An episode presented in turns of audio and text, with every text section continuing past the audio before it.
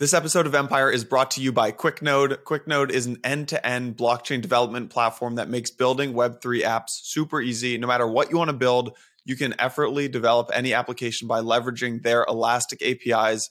Go to quicknode.com, use code Empire. You'll get a free month on their feature backed build plan. That's right. Go to quicknode.com. You'll get a free month to start playing around.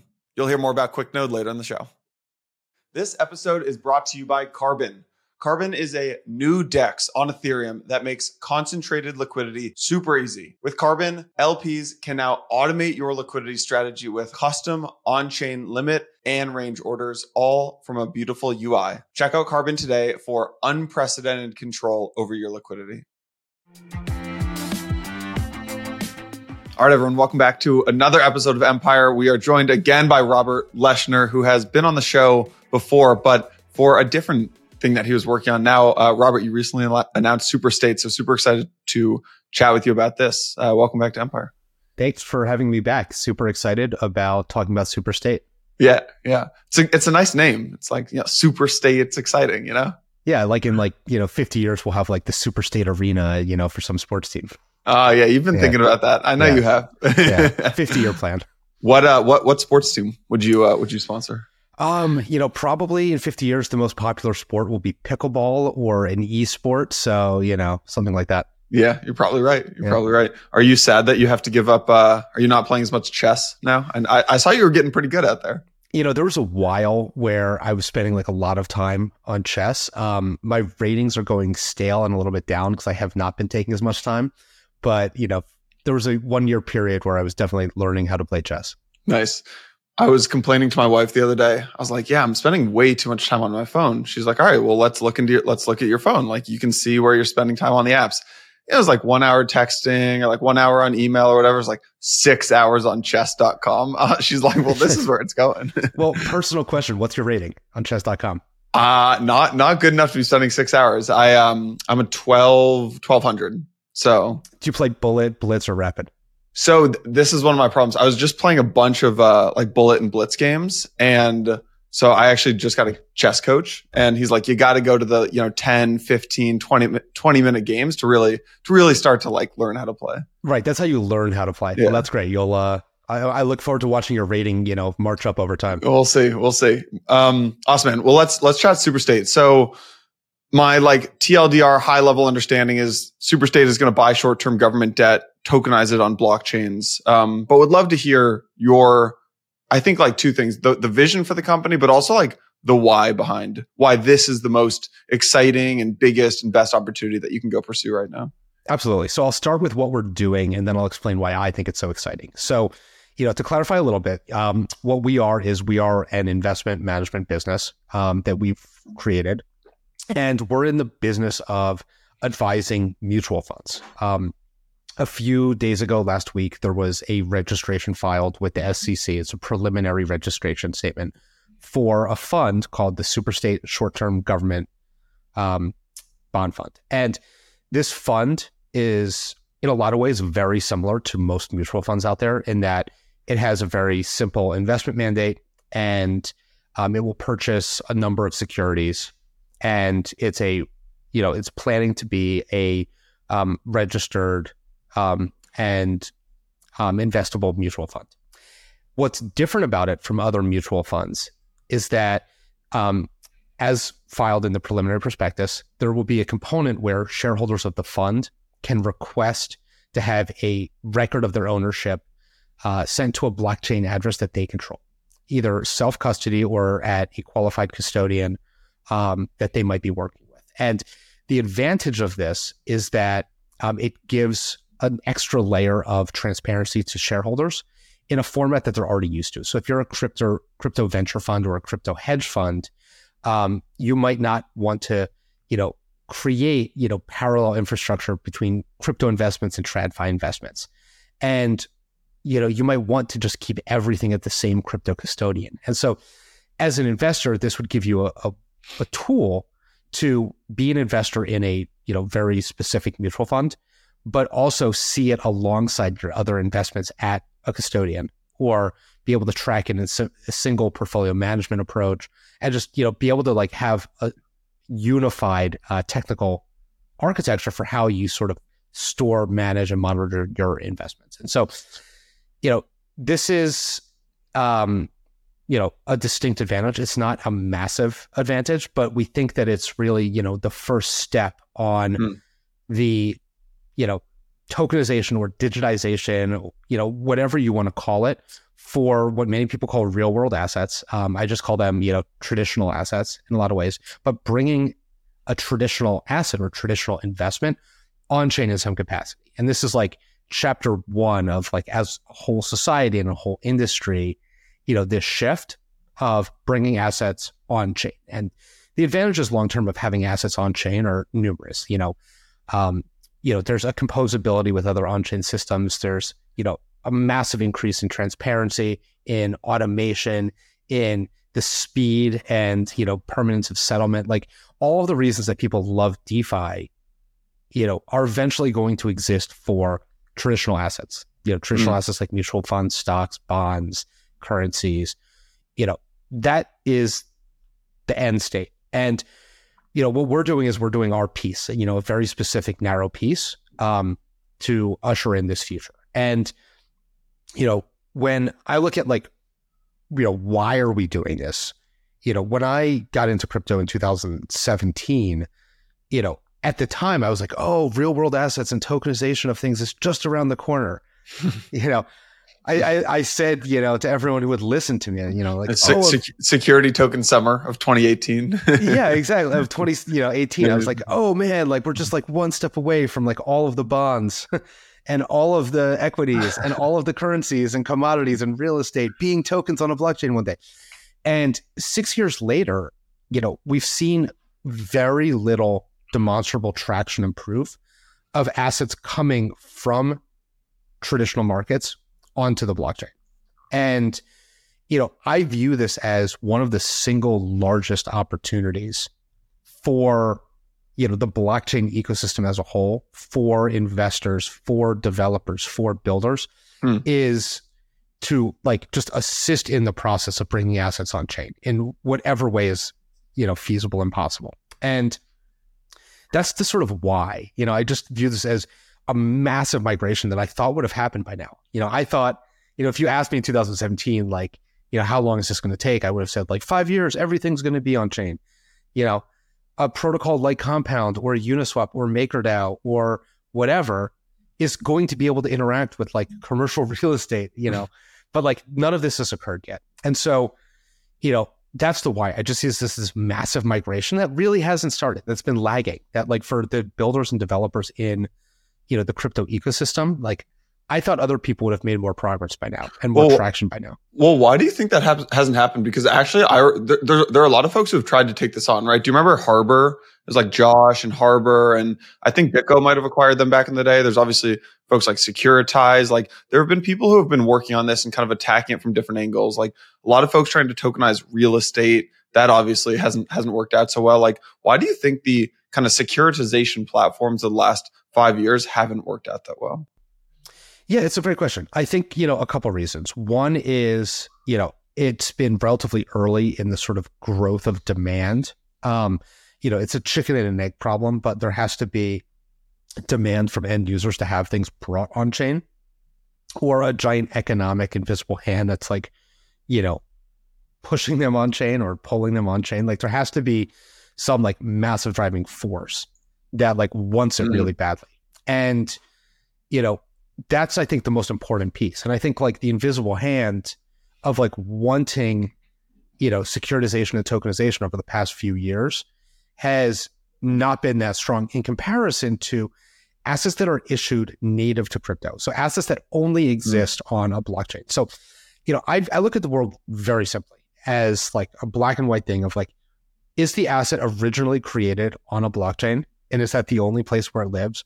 Or does the asset exist in the traditional financial market and it needs to be brought onto a blockchain. And all the most popular crypto assets for traders in crypto, for hedge funds, for venture funds, for whatever crypto native assets. It's the assets associated with a layer one blockchain, the assets issued on top of a layer one blockchain, you know, and all of these things. And it's just so much easier and closer for these crypto native assets. And so you know, there's been enough of a market for crypto native assets. That's been where all the excitement is that you haven't really seen, you know, a huge amount of demand for like, okay, we need to get, you know, stocks onto the blockchain or we need to get real estate onto the blockchain.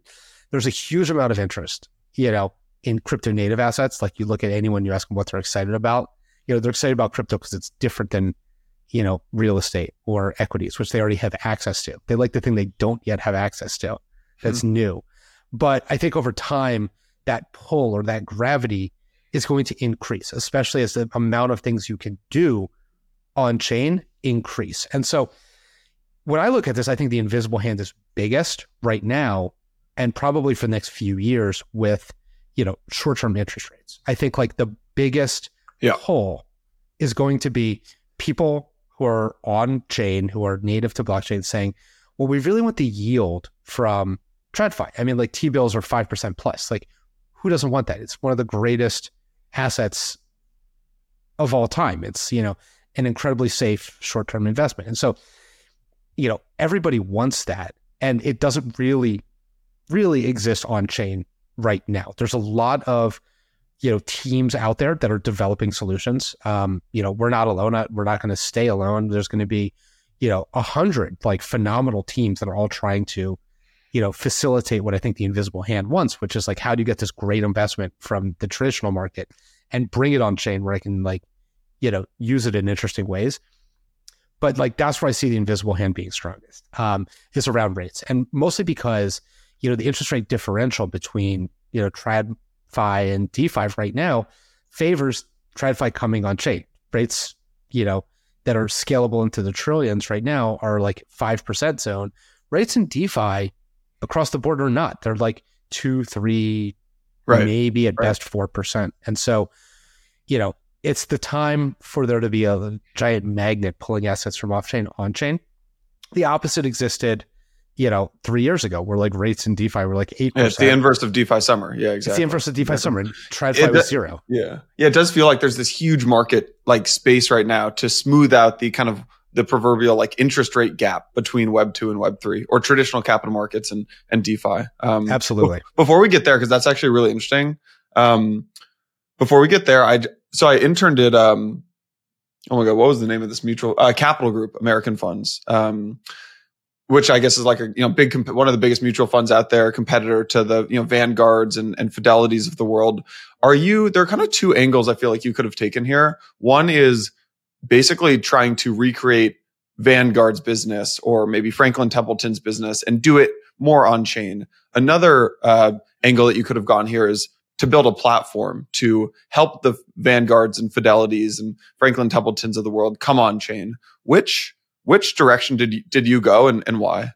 Yeah, that's actually a really interesting question. So there's definitely technology companies um, that are trying to enable investment managers to come on chain. We're in bucket one, or the first approach that you described, which is we're creating an investment management business that will be technologically savvy. You know, you know, I have a lot of experience in, you know, on-chain markets, but that's an investment management business first. So it actually looks a lot more like a Vanguard that's going to make more high-tech financial products mm. um, not a technology company trying to level up, you know, Vanguard and BlackRock. And so, mm.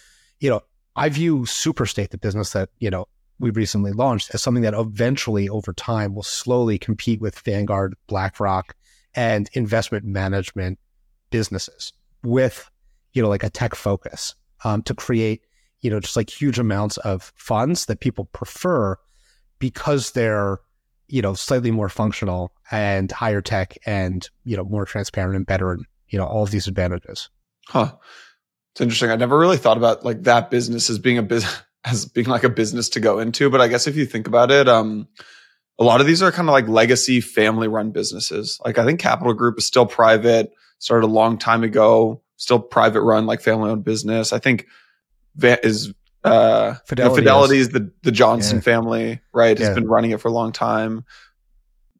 I, I, Franklin Templeton, I'm pretty sure family run business. Um, and I never really thought about going after these businesses, but that's interesting. Yeah, there's not many people, you know, trying to think it's the less that. sexy thing, right? Because you could have raised a bunch of money for a tech platform at a really high multiple, even in this market, I'm sure. So yeah, mm. I, I, think boring is sometimes good. Um, you know, we're basically yeah, we're, we're, basically trying to like fill the shoes. Of, someone who did not start a DeFi protocol uh, and had some FOMO in the uh, DeFi summer, I boring boring ended up being pretty good. Yeah. Tell me more about like the types of assets that you that you envision tokenizing because I think like when people talk by the way, I like that you called them traditional assets, not real world assets, because I think real world kind of de- implies that, I mean, things digitally is not the real world, but obviously that's not true. So I, li- I like this word traditional assets. Tell me what you are starting with, and then maybe like how you expand to to other traditional assets, and like which ones you kind of take on first. Yeah, it's you know, for me, it's it's relatively you know obvious, which is I yeah. think the biggest pull and the biggest demand is going to be around, you know, a safe short term interest rate. Um, yeah.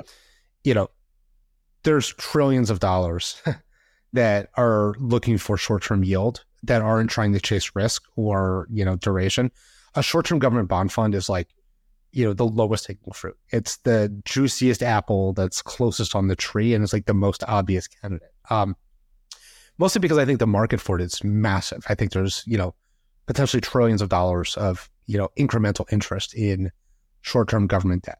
And so that one's obvious.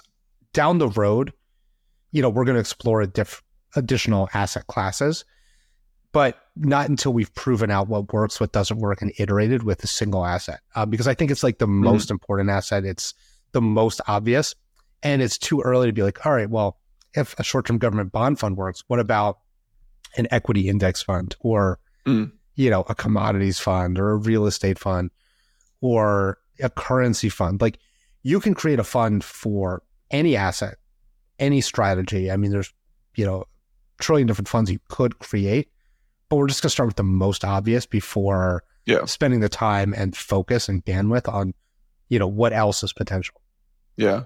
Yeah. I guess there's, um, I remember actually Pomp always saying his like the you know a Pompism back in like 2018 or to- 2019 was like tokenize the world, and he was like I remember him always saying like you know stocks, bonds, currencies, commodities it'll all be tokenized. What uh in terms of like difficulty? I, am maybe on more of like a micro scale. I'm, I'm actually very curious like how this kind of works, like what you have to build to maybe tokenize something like equities or commodities. Like how, how does that actually work?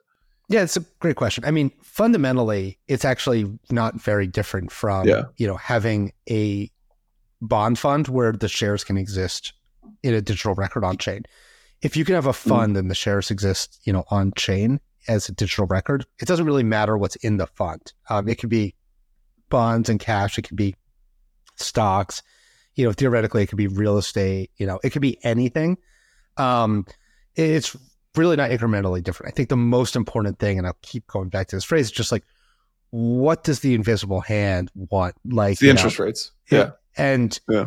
I, I think that's like what's fundamentally different. You know, I don't know how many people really care about having stocks on chain right now because they can get stocks off chain yeah. and they may as well. Hmm. What does this, what's kind of like the second order impact of having um, traditional yield, like you know five six percent yield or whatever in DeFi, what what does that do for DeFi and what does that do for crypto?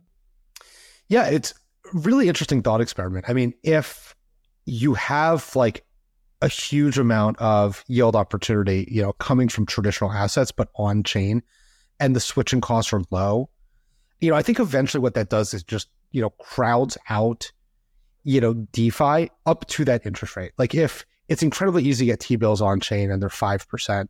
You know, I don't think people are going to, you know, be comfortable with an on chain return less than that. And so, mm-hmm. like, you know, the equivalent, like, risk free rate in DeFi will go up and the, you know, available interest rates in DeFi will go up beyond that. It's just that right now, there's so much friction between, you know, off chain markets and on chain markets. Like, there's back and forth costs, there's, you know, switching costs, there's like, opportunity costs, you know, if you actually have at scale and without too much friction, you know, the risk free rate on chain, everything else is going to have to like match it in its equilibrium. Like no one's going to, you know, take incremental risk there when they're like, oh, well, I can instantly get 5%. Right. And I know it's just it's just T bills. Like I that's awesome. Like how could any protocol or any system offer less than that? The only reason they can right now is because there isn't some scalable on chain Hmm. access to a low risk liquid investment. Okay, so then does the uh I've been try- I've been thinking about like the about, I've been reading about LIBOR recently, trying to understand LIBOR and just think about like what the risk-free rate in DeFi will look like in a couple of years. On one hand, you could think of it as like almost the yield that staking spits off could be the risk-free rate, but on on the on like on the other side, you could think of it as like the you know the tre- like 10 year treasuries right are about as risk free as you can get so like how do you think about the yield that you get from something like 10 year treasury being tokenized versus the yield that you get from staking Yeah, it's really interesting. Okay, so you know, for a given currency, there's going to be some essentially risk-free rate. Okay, the word currency and commodity are kind of squishy, but like you know, for Ether, there's a risk-free rate, but Ether is different than dollars. Dollars have their own equivalent risk-free rate. For Ether, it's staking, right? And that might be five percent but the exchange rate between ether and dollars might be incredibly volatile.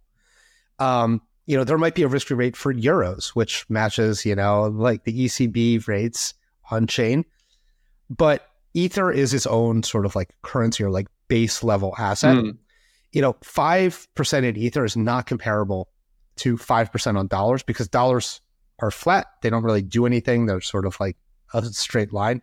Whereas ether goes up and down in dollar terms three percent a day. Um, but if you're like completely like I am an ether maximalist and I only think in terms of ether, you know, ether's risk-free rate is all that matters to you, and a rate on dollars is the risky one because that one's going up and down in ether terms all day. And so it's subjective in the same way that like the interest rates on any currency are subjective to the people, you know, exposed to the local currency versus being a foreign currency. Hmm. And, you know, there's preferences, but, you know, there's not one risk free rate, there's a risk free rate per currency. And for Ether, Ah. it's going to come from staking yield, and for dollars, it's going to come from T bills. As all of these, you know, things reach, you know, scale and parity. Huh. That's really interesting. Did your I imagine some of your like how how do your learnings from Compound apply to what you're building right now? Because the like the rate on Compound varies widely, right? Which leads to like interest rate volatility and which comes from like just kind of full free market, full decentralized free market. And I'm just I'm which which has some which has some problems, right? It it, it limits some things that can happen. Um and uh, you know we don't have a fully baked out like interest rate swaps market in DeFi yet, and people are working on that. But how do, how does like your learnings from Compound specifically applied to interest rates apply to this? Yeah, it's a great question. So, you know, the first lesson that, you know, I learned probably around like 2018, 2019, after like the first like version or two of Compound was released, was that, you know, for the most part, almost all of the demand to borrow was in stablecoins. When I originally envisioned Compound and like wrote the first white paper in like 2017, I was like, oh, people are going to want to borrow every crypto native asset that exists. Like people want to borrow Ether and people want to borrow, you know, Chainlink tokens. And the reality is that people really just want to borrow stablecoins or, you know, a stable asset because, you know, they prefer that their debt isn't uncertain, right? They don't like it going up and down wildly. They want to borrow something where they know exactly how much they're going to owe. You know, borrowing in stablecoins has been like the overwhelming preference um, for a lot of users that I've been able to observe. And you know, that was the first like major lesson, and that actually actually informed you know a lot of the decisions that went into the design of like Compound version three, which was like, well, what if we just like remove half of the protocol and you can only borrow a stablecoin, and you Hmm. know, and like what happens if you just like rip out half the code. Um, and it led to like a real like you know reinvention of just like thinking about you know what do people want whether it's like a crypto hedge fund or a high net worth you know speculator like what do they actually want and like can you like rip out all the things that they don't want um and from an interest rate perspective you know one of the things that surprised me is that you know fixed rate instruments haven't taken off in Yeah. defi yet um you know, I was expecting, you know, from the earliest days that fixed rate markets would have taken off. I've, you know, as an investor at Robot Ventures, invested in like 10 different protocols that do fixed rates. Um, you know, we still haven't really seen any markets or any products that do fixed rates like really scale in crypto yet. Um, there have been a lot of incredible experiments. I'm really excited about a lot of teams working on this. But like, you know, to your point, like the rates that actually are there, you know, like compound, Aave, you know, curve, whatever, these are rates that change, you know, block by block. These are not termed rates really for any structure. Right. It doesn't allow users to like, you know, take a lot of like rate predictability. And so, you know, this has been a surprise to me. And like that's a lesson is that this is a surprise that it hasn't developed and have have hasn't grown at all. And so, you know, I think it like lends more credence to the idea that like, you know, things will just exist in their most scalable equilibrium format. And there hasn't yet been a large amount of demand for a fixed rate on the borrowing side mm. or interest earning side. Hmm.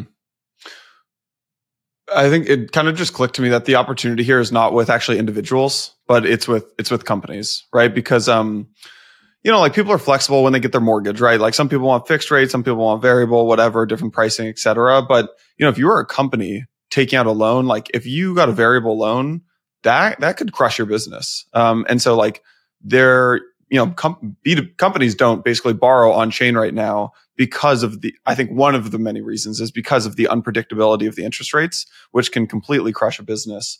Um, but actually like thinking about it with treasuries. Like blockworks right now is looking into kind of like you know the, you, you get 5% if you just put it in uh, 10 year right now. So like what do we kind of do with some of the money in the bank account and um, it feels like the huge opportunity right now which is like the the trillion dollar opportunity is actually with with treasuries. And I'm curious to hear just how you think about like treasuries being the opportunity. Yay or nay? I, I think yay. I mean, clearly okay. I'm making the bet on yay, you know, yeah. what I was spending my time on, right? Um, and I, I, think to go back to our earlier moment in the conversation. But I guess like, is that the end customer? Like, is the end customer here, when you think about your customer for the business, is it, is it a company tokenizing or, uh, allocating their, their, their, some of their treasuries to get this yield? in 50 years potentially in 20 years in 10 years right I, yeah. I, think most companies if they're looking for you know a stable investment and like they're not already crypto native themselves like they're they can go out and buy you know a 10 year or 5 year treasury bill or note today right they just go out and buy treasuries. Like they don't need any product that exists in crypto. Um you know the question is do they want to do that you know on chain or not? And the answer is on chain increasingly over time the answer is going to be yes because more and more businesses and more and more institutions and more and more users and investors et cetera will be you know capable of interacting with blockchains and accessing blockchain based markets and services and so you know as people come on chain they're going to want that 5% you know note on chain yeah mm-hmm. they're not going to want it through you know, a traditional, you know, web two or, you know, web one stack. So they're going to want it a web three stack. Um, but, you know, today they, if, if it's just about the investment return and like the liquidity profile and all of this, they don't have to buy an asset on chain. They can buy an asset. There's a million ways that you can go out and get those treasuries right now. All right, quick break from the show. There is this kind of overused cliche saying in crypto, but it's true. Bear markets are building, and everyone tells you that, and everyone knows it. What people don't know is that if you're building apps in crypto and building apps in Web3 without using QuickNode, you are building on hard mode. So QuickNode is, is this amazing blockchain development platform. It reduces costs, streamlines the time to market for your app, and it offers consistent performance at scale for folks that have built apps, you will know that there are a couple key points here. One, QuickNode offers unlimited endpoints across 18 different chains and 35 different networks. They have response times that are two and a half times faster than any of their competitors, 99.99% uptime, and a dedicated 24 7 customer support team. If you've been listening to Empire for a while, you might know that I am no Gigabrain developer, but I do know a lot of devs and a lot of great product teams at other places. So when I see Coinbase and Twitter and Adobe and OpenSea and Dune Analytics all leveraging and trusting QuickNode to power their business, that's when we get excited and that's when we want to partner with them. They're the best solution for any leading crypto and Web3 company that is seeking an end to end blockchain development platform right out of the box. So, my message to you get off hard mode, let QuickNode handle the blockchain infrastructure, let QuickNode handle the security, let QuickNode handle the performance while you focus on building beautiful products for your users. Visit quicknode.com, super easy. You can use code EMPIRE. You'll get a free month on their build plan. So don't forget to use code EMPIRE. Santi and I got to get credit for this one so they know that we sent you, and you will get a first month free. Hope you guys enjoy it. Let's face it, concentrated liquidity is hard. And that's why I'm super excited to partner with Carbon for Empire. Carbon is a new DEX on Ethereum that makes concentrated liquidity easy. With Carbon, LPs can now automate your liquidity strategy with custom on chain limit orders and range orders. Want to buy a token when it dips and sell it when it spikes? With Carbon, you can now set a strategy that buys in on one price range and sells in a higher range on repeat using a single source of automated rotating liquidity. Strategies can be created for any standard ERC20 token. I recently checked out the Carbon Beta that just dropped. Pretty blown away by the liquidity strategies that Carbon enables on chain. It has these rich trading features that you'd expect from a centralized exchange, except Carbon is fully on chain, decentralized, and non custodial. Just connect your wallet. It's carbondefi.xyz. That's carbondefi.xyz. Choose a trading pair, set your buy and sell ranges and amounts, hit create, and you're done. Carbon automatically moves your liquidity into your selected ranges as the market moves. Last but not least, I'm excited to announce that Carbon is running a ROI trading competition until July 11th. Here's how to play super easy two steps. One, click the Carbon link in the show notes. Two, create a new carbon trading strategy. And voila, you are now eligible to win USDC rewards based on the performance of your strategies. LPs, it is time to take back control of your liquidity with Carbon. Check out the link and get started today. Now, let's get back to Empire. Pivoting a little bit, I'm I'm actually curious on the fundraise. I noticed that you guys only raised from I think it was six or five or six folks. I think it was ParaFi, 1KX, Cumberland, Coin Fund, and Distributed. I'm pretty sure it was. Yep. Those Why five. the um basically like what what I mean, you you were also run your own fund at, at Robot. Like, why not? There's a different strategy here, which is you go get every crypto fund. I'm sure they all would have allocated. You go raise. How, how much did you raise? Four. Four million. Yeah. You you could have raised probably. You could have 10x that. I bet you could have raised I'm, forty million. I probably could have. I, I, right. You could have raised forty million. You could have got like 50 of the best crypto funds. You could, probably could have gotten some traditional funds on board. Why didn't you do that? Well, I think you know it, it's a really interesting question. I mean, we really wanted to optimize for getting you know, firms that we already knew and who we think would be, you know, yeah. Users and, you know, customers and, you know, participants over time. I think at some point we will go out and talk to all of the rest of the crypto funds and do something larger, you know, but early on we just wanted to optimize for making sure that we had, you know, exactly as much capital that was needed to get this off the ground. And, you know, we've really just optimized for something simple and straightforward um, where we didn't have to have a lot of conversations. And so, you know, it's, it's likely that maybe we will go out and, you know, a year or whenever and, you know, try to build a really close relationship with a lot larger of an audience. Um, but it's just something we didn't do at this sort of pre-seed. Nice. Cool. Um, if Franklin Templeton or Vanguard or Fidelity wanted to put in a a big chunk, would you would you let them, or is that a competitor now on your cap table? Yeah, that's an interesting question. I mean, you know, I haven't thought about it. Um, you know, over time, you know, I think like the lines of like what's competitive and what's cooperative like evolve considerably. Like one of the things I've seen, you know, not just from crypto but many different industries is that things that look like competitors are eventually collaborators and like hmm. cooperative, mm. and things that look cooperative are eventually, you know, competitive. And so you know, I actually think it's generally okay to take strategic investments as long as there's no, you know, separate terms. One of the things I've seen actually harm a lot of companies are when strategic investments come with like incredibly restrictive like covenants or side letters. And I'm saying this as an investor and as a founder with lots of friends who are founders. You know, if it's just capital, then it's actually great to have whether it's cooperative or competitive, like the industry on your cap table.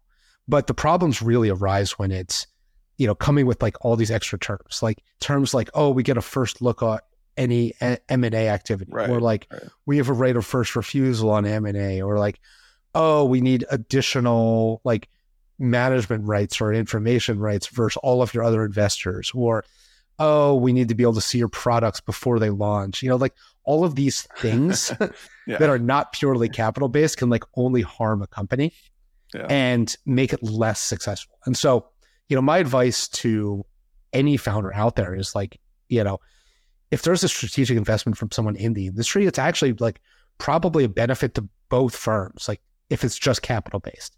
But if it comes with like lots of like weird, you know, clauses that like limit your own business, it's going to be a negative. And so, which if it comes from a corporate corporate VC, it usually does. So usually does. And so, yeah.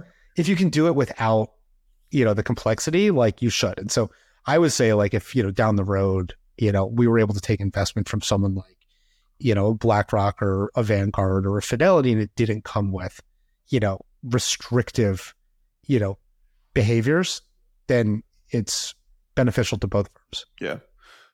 All right, going going back to what you're building for a second, just kind of I've I've one more question that came up on the interest rate stuff. Um, the yield the yield curve, right? So like the yield curve in in economics is like central to the transmission of monetary policy, and we we don't really have a yield curve in in, in DeFi. Um, I'm assuming what happens is like you push into like treasuries and then munis and then like investment grade stuff and then maybe high yield stuff and this this combined with interest rate swaps creates this yield curve is that the is that the vision here and like maybe tell me about your vision and how it relates to to kind of building this defi native yield curve yeah so you know my vision really starts with just like doing what i think is like truly the biggest opportunity which is short-term government debt because short-term yeah. government debt there's so much demand for it and yeah fundamentally, it's an incredibly healthy product, right? The investors in a short term government bond fund are not going to lose money, like unless there's like some like one in, you know, you know, black swan, black swan know, situation. Ask ask the Bitcoin maxes; they might disagree with you, Robert. Eh, okay, that's true. You know, to the Bitcoin maxis out there, we can debate this on Twitter. Um, but it's an incredibly healthy product, and in general, you're like not going to lose out really against inflation, and it's like long term, like a great product. Um, you know, and it's the perfect product to sit at the base of, you know, the product cycle and the yield curve. Um, as you talk about all these other things, it's just, you know, investment decisions on what you want instead of the risk free rate. Like, you know, and there is risk in all of them. And, you know, there's a market for all of them. In fact, there's a huge market for every single one of them, massive. Um, but they're not as simple. It's very simple to think about, you know, short-term government debt because short-term government debt is just one of the healthiest possible products and you know it never hurts to put people into it hmm. what about the regulatory side of all this um, i think i read that you guys are going to have to whitelist anyone who holds it so what i'm like that's that's almost like a a moral trade-off maybe potentially like how did you think about this yeah, it's a really fascinating, you know, set of trade-offs. Um, there's, I'm sure, ways to make products like you know, stablecoins like USDC and Tether, where like they're not whitelisted or permissioned in any way. Um, you know, anyone can hold Tether, and there's you know no checks, there's no you know KYC, AML, OFAC, there's none of this stuff. Um, you know, there's ways to make those products, and I think there's a lot of people that are like are going to benefit by making those products. You know, I kind of see a world in which like you know, 10 years from now, like what does like DeFi look like? It's an amalgamation of assets that are permissionless and permissioned mm. and that they coexist in the same protocols and the same markets and the same, you know, entities. I mean, you could have a protocol where like Aave or Compound where like, you know, you have assets that a billion people can access and 8 billion people can access. And it's just like they're under the same roof but you have ways of like sectioning off certain assets. You know, the reality is we're taking a path which, you know, by filing a prospectus and creating you know, a product, it means it's going to be available to US investors and investors with US addresses, which is awesome. But it, you know, it also means that you have to verify in some fashion that someone is a US investor. Yeah. And, you know, this is necessary for so many different reasons. Um, you know, it's for AML, it's for tax, it's for compliance, it's for just like market integrity. Like you do have to know who the shareholders of a registered mutual fund are. And that's hmm. not a bad thing, right? There's a huge number of people that can hold that asset. There's a huge number of people that can hold that asset. It's possible over time there's products that are only for offshore investors. And then you have, you know, a product that's for US investors and you have a product that's for non-US investors, and they both exist. Um, these are just the choices that get made. And you know, from where I sit, I think it's actually really exciting to go down the path of building a product that US investors can purchase that, you know, has been registered in the US. It's not easy, but I definitely think it's something that, you know, opens it up to a really cool market. And, yeah. you know, we're going to be able to have a system where, you know, yes, people will have to onboard in order to hold it, but there's going to be a lot of reasons to onboard in that you're going to be able to have something that at the end of the day will eventually be, you know, a really healthy investment that you can hold on chain that is useful and, you know, you're incentivized to have it over, you know, let's say a stable coin that just gives you 0% and burns a hole in your wallet until you right. say like, Hey, how do I exit this thing? I think, I think one of the last things I'm curious about here, Robert, is, um, is on the stablecoin front. Uh, I'm curious how you. I think I saw somewhere that you were either saying that this will compete with stablecoins, or maybe I saw someone else posting about that. But how do you think about stablecoin competition? And, and, maybe the better question is like five years from now, uh, Superstate versus USDC, like competitors, enemies, frenemies. Like, what does that look like? Yeah, it's it's interesting to think about because I think that you know between products over time, stablecoins and investments are going to run into each other for users, for capital, for use cases in general. And I think the reason why stablecoins are so dominant right now is because there's very few alternatives on chain. Stablecoins are a really positive product. I mean, they are the first product besides crypto native assets like Bitcoin and Ether that have like absolute product market fit it's why we've seen stablecoins go from zero dollars to 130 billion plus dollars in a short amount of time. Stablecoins are crazy useful because they settle instantly. They're super portable. They're programmable and you're able to self custody them. And so, like, as an asset, that asset is just better than cash in so many ways. And so, like, there's huge amounts of product market fit there. But the environment behind stablecoins is getting worse and worse. So when rates were zero, stablecoins were the greatest thing imaginable. When rates are 5%, stablecoins are not a healthy product. They burn a hole in the wallet of anyone holding them. They burn a hole in any corporate treasury. They burn a hole on any balance sheet that they're held. Because right now the sponsors of stablecoins are, you know, earning 5% plus, keeping 5% plus and giving the holders of the stablecoin zero. And this was fine when rates were half a percent. Who cares? But when rates are 5%, the sponsors are getting incredibly wealthy at the expense of the holders. And that's going to change. And the reason why that's like tolerable right now is because there's very few alternatives. It's very hard to convert the stablecoins back into dollars and then go out and do something with them. That's why stablecoin balances have stayed shockingly high, even as rates have gone up. But when there's alternatives that are easily accessible to crypto native investors, then I think there's going to be a war between traditional investments and stablecoins. Mm. And right now, that war is incredibly lopsided. There's almost no traditional investments available to crypto native investors. It's slim pickings. But when they're readily available, I think that's going to be one of the primary battlegrounds is looking for like where does capital choose between a stable coin and an investment product that hmm. you know they can use on chain, right? And when they both exist, I think there's going to be a competition between the two. The other competition that's going to exist, you know, for better for worse between stablecoins and investment products is that you know, stablecoins still are on a, you know, no KYC AML bearer model, right? Anyone can hold them, whereas investment products are going to have a narrower yeah. yeah. ownership base. And so I wouldn't be surprised if in like 10 years there's $400 billion of stablecoins and like $200 billion of on chain investment products. Like that wouldn't surprise me either if like mm. they both continue to grow. And it's just yeah. like, hey, if you're not within this, you know, you know, known perimeter, the returns suck. And if you're within this known perimeter, the returns are what they are supposed to be. That wouldn't surprise me either. Yeah. And will you be able so there's gonna be a you know a token like what what what's the token like, you know, SSTF or what what's what's it gonna be called? Oh, I don't know yet. You don't um, know? Okay, okay. well, so I'll make it up. So, all right. So the Superstate token, will you be able to put that? Will you be able to trade it in things like Uniswap? Not, not at launch. No, no, no. Not at launch. But eventually, so, you want to basically create these like white labeled pools. I'm assuming inside of the compounds and Uniswaps of the world.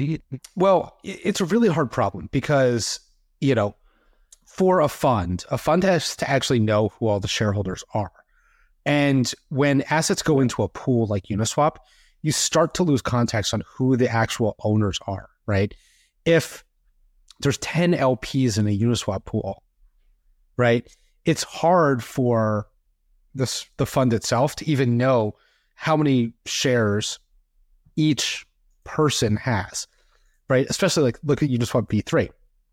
People have different, you know, liquidity ranges. Like when the price has moved one dollar, yeah. like yeah. How much do each of the underlying LPs even have anymore? Like it's an incredibly hard problem. And the reason it's necessary to like understand this, you know, besides like the first piece of like, oh, okay, like can we make sure that North Korea isn't one of the holders of it? That that part's honestly quite easy to like make sure North Korea is not a holder.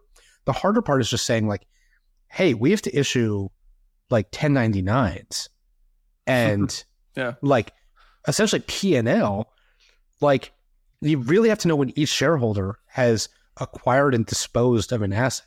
Um, and if you can't do that, then like it's just mechanically like impossible to operate. And so I think what's going to happen is over time, the development cycle is actually going to go in like a different circle. So you're going to get investment products, and then DeFi platforms are going to have to reinvent themselves mm. to accommodate them. Um, it might require small changes to protocols. It might require like medium changes to protocols. But like I actually think the opposite happens. It's not like, hey, you know, we're doing this asset, it's going to go in Uniswap and we're going to figure out how to make it work. It's going to be here's how we have a compliant product that's able to, you know, handle taxes correctly and it's able to handle KYC, AML, OFAC correctly, and all of these things. And then like, what does a protocol need to do to actually make those assets able to be used in the protocol. Because right now, frankly, like oh, interesting. Yeah, I yeah. don't think Uniswap yeah. v3 actually would work with you know a fund. I have a product idea on, on this front. T- tell me if it. Uh, tell me why this is a, a, bad idea. One, um, what, what if you could create like a basically a KYC AML protocol, and once you go through the once you go through KYC AML, you just get a um what are the non-tradable soul, soulbound token or whatever you want to call it, a non-tradable NFT that just sits in your wallet. And then when I go on Uniswap, it also sees that I have this soulbound token. That's like the KYC token. And only for people who have that, they can trade the superstate funds. Good idea, bad idea. Yeah, so it's actually really interesting the idea of having like a global sort of like KYC system that like many different issuers or protocols could hook into. Um, the approach that we're taking is that you know, the fund admin and transfer agent and investment advisor, which is like us and service providers. That's who you're actually providing the information to. Really providing it to the fund admin at the end of the day, which is going to be a very traditional Wall Street mm. entity. Um, you know, they're the only ones who are going to have the information of the shareholders. It's not going to like live on a blockchain being like zero x one two three f two is you know Yano, you know, mm-hmm. like that's not going to like live on the blockchain. Um, you know, Jason's information isn't going to be on chain. It's going to be with the fund admin, and the fund admin is like, okay, well, like one, two, three, F, you know, fours, you know, it's Jason, you know, whatever. Um, yeah.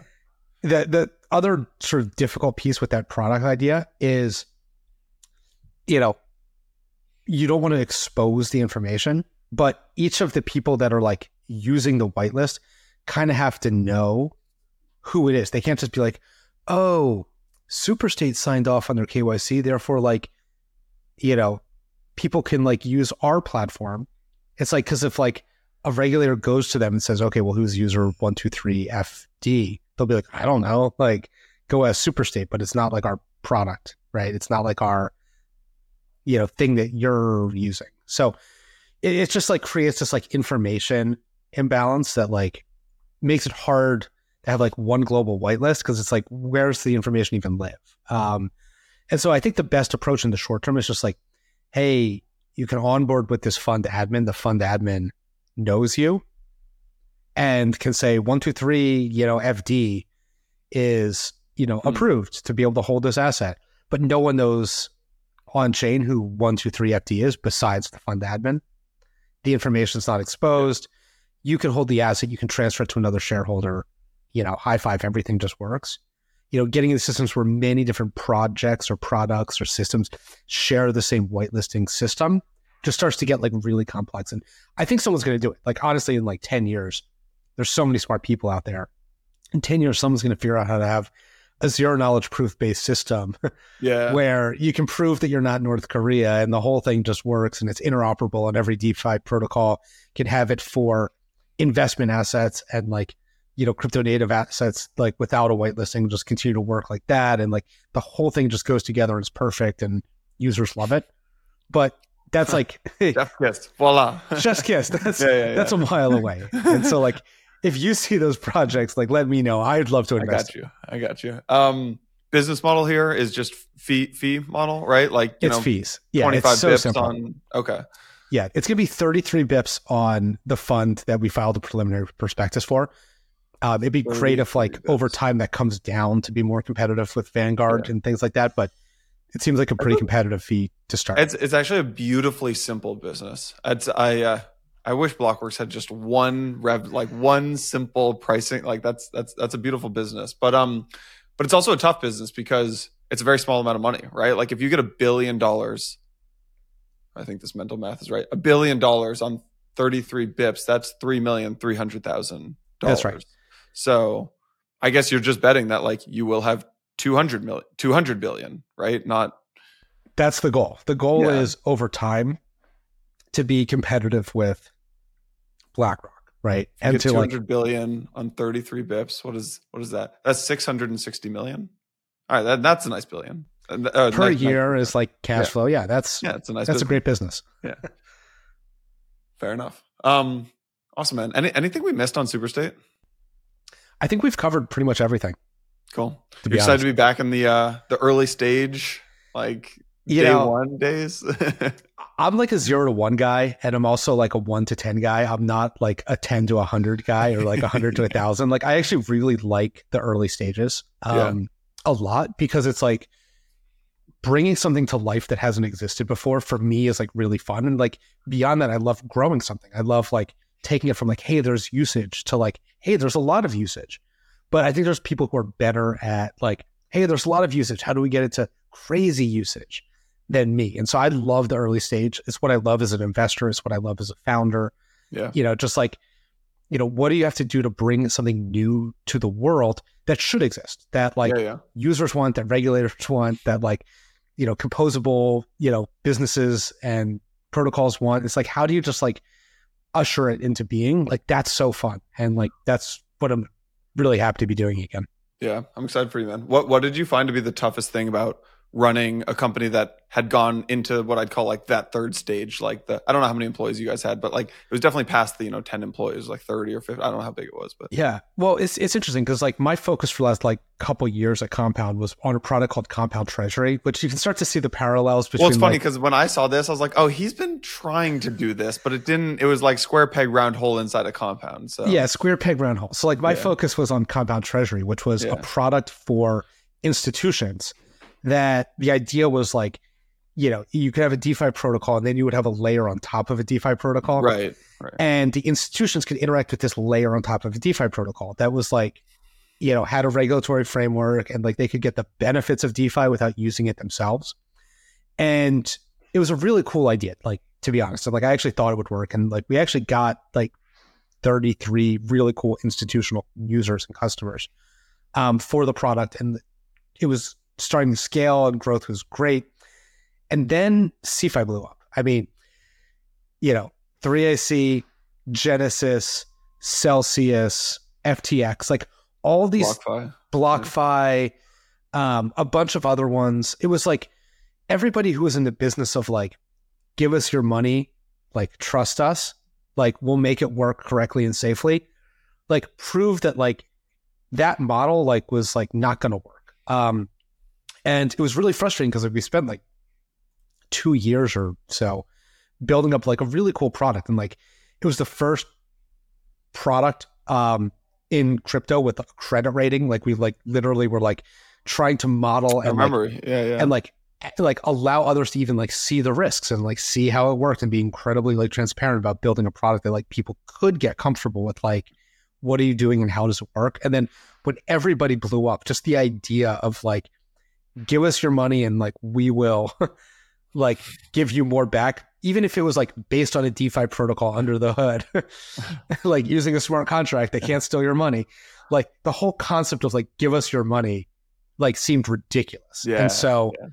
like if you're gonna do it you need like a any really sort of give us your money, whether you're raising for a fund, a company, a product, not a great Right. time. Yeah. not a great time for like give us your money um, and so like that's really like the kernel of the idea that's evolved into superstate Nice. which is hey if you're gonna say give us your money you need a really well trod path and like a really clean structure for that. And like in my mind the cleanest structure possible is you have a registered investment product with auditors and service providers and it's like give your money to a mutual fund. Does not sound scary. You know give your money to a mutual fund with cool on-chain components that like evolve is like really actually quite you know sound. Um it's not like give it to a business to like do what they want with. And so i think it's the path that institutions unfortunately are going to have to go down. I think it's like the only thing like tolerable to acquire the next billions of dollars of assets in the crypto ecosystem is hey here's an incredibly straightforward you know product that you can understand that's regulated that there's a lot of professional service providers built around and that you know you know that the assets are being invested in something straight simple and transparent. And but it's also composable over time with the crypto ecosystem and why you're here in the first place. And so Yeah.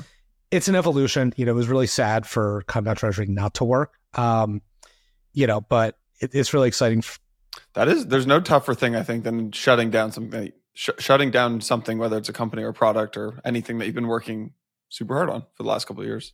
I know it was Yeah. it, was- it was difficult, but I think like Yeah. this new direction is really exciting. Compound Labs Yeah. has you know new management. Um, I want to Yeah. commend you, by the way. I I actually lo- I I don't know Jason. I've been DMing with Jason a little bit, um, just on Twitter. I I think he's going to come on the podcast. We'll, we'll we'll we'll have him on soon at some point. But um, I commend you for putting a product designer in charge of Compound because if you of all of the things, the skills basically that are undervalued in crypto today, there's sale. You know, people value engineers, people value BD people, people value marketers.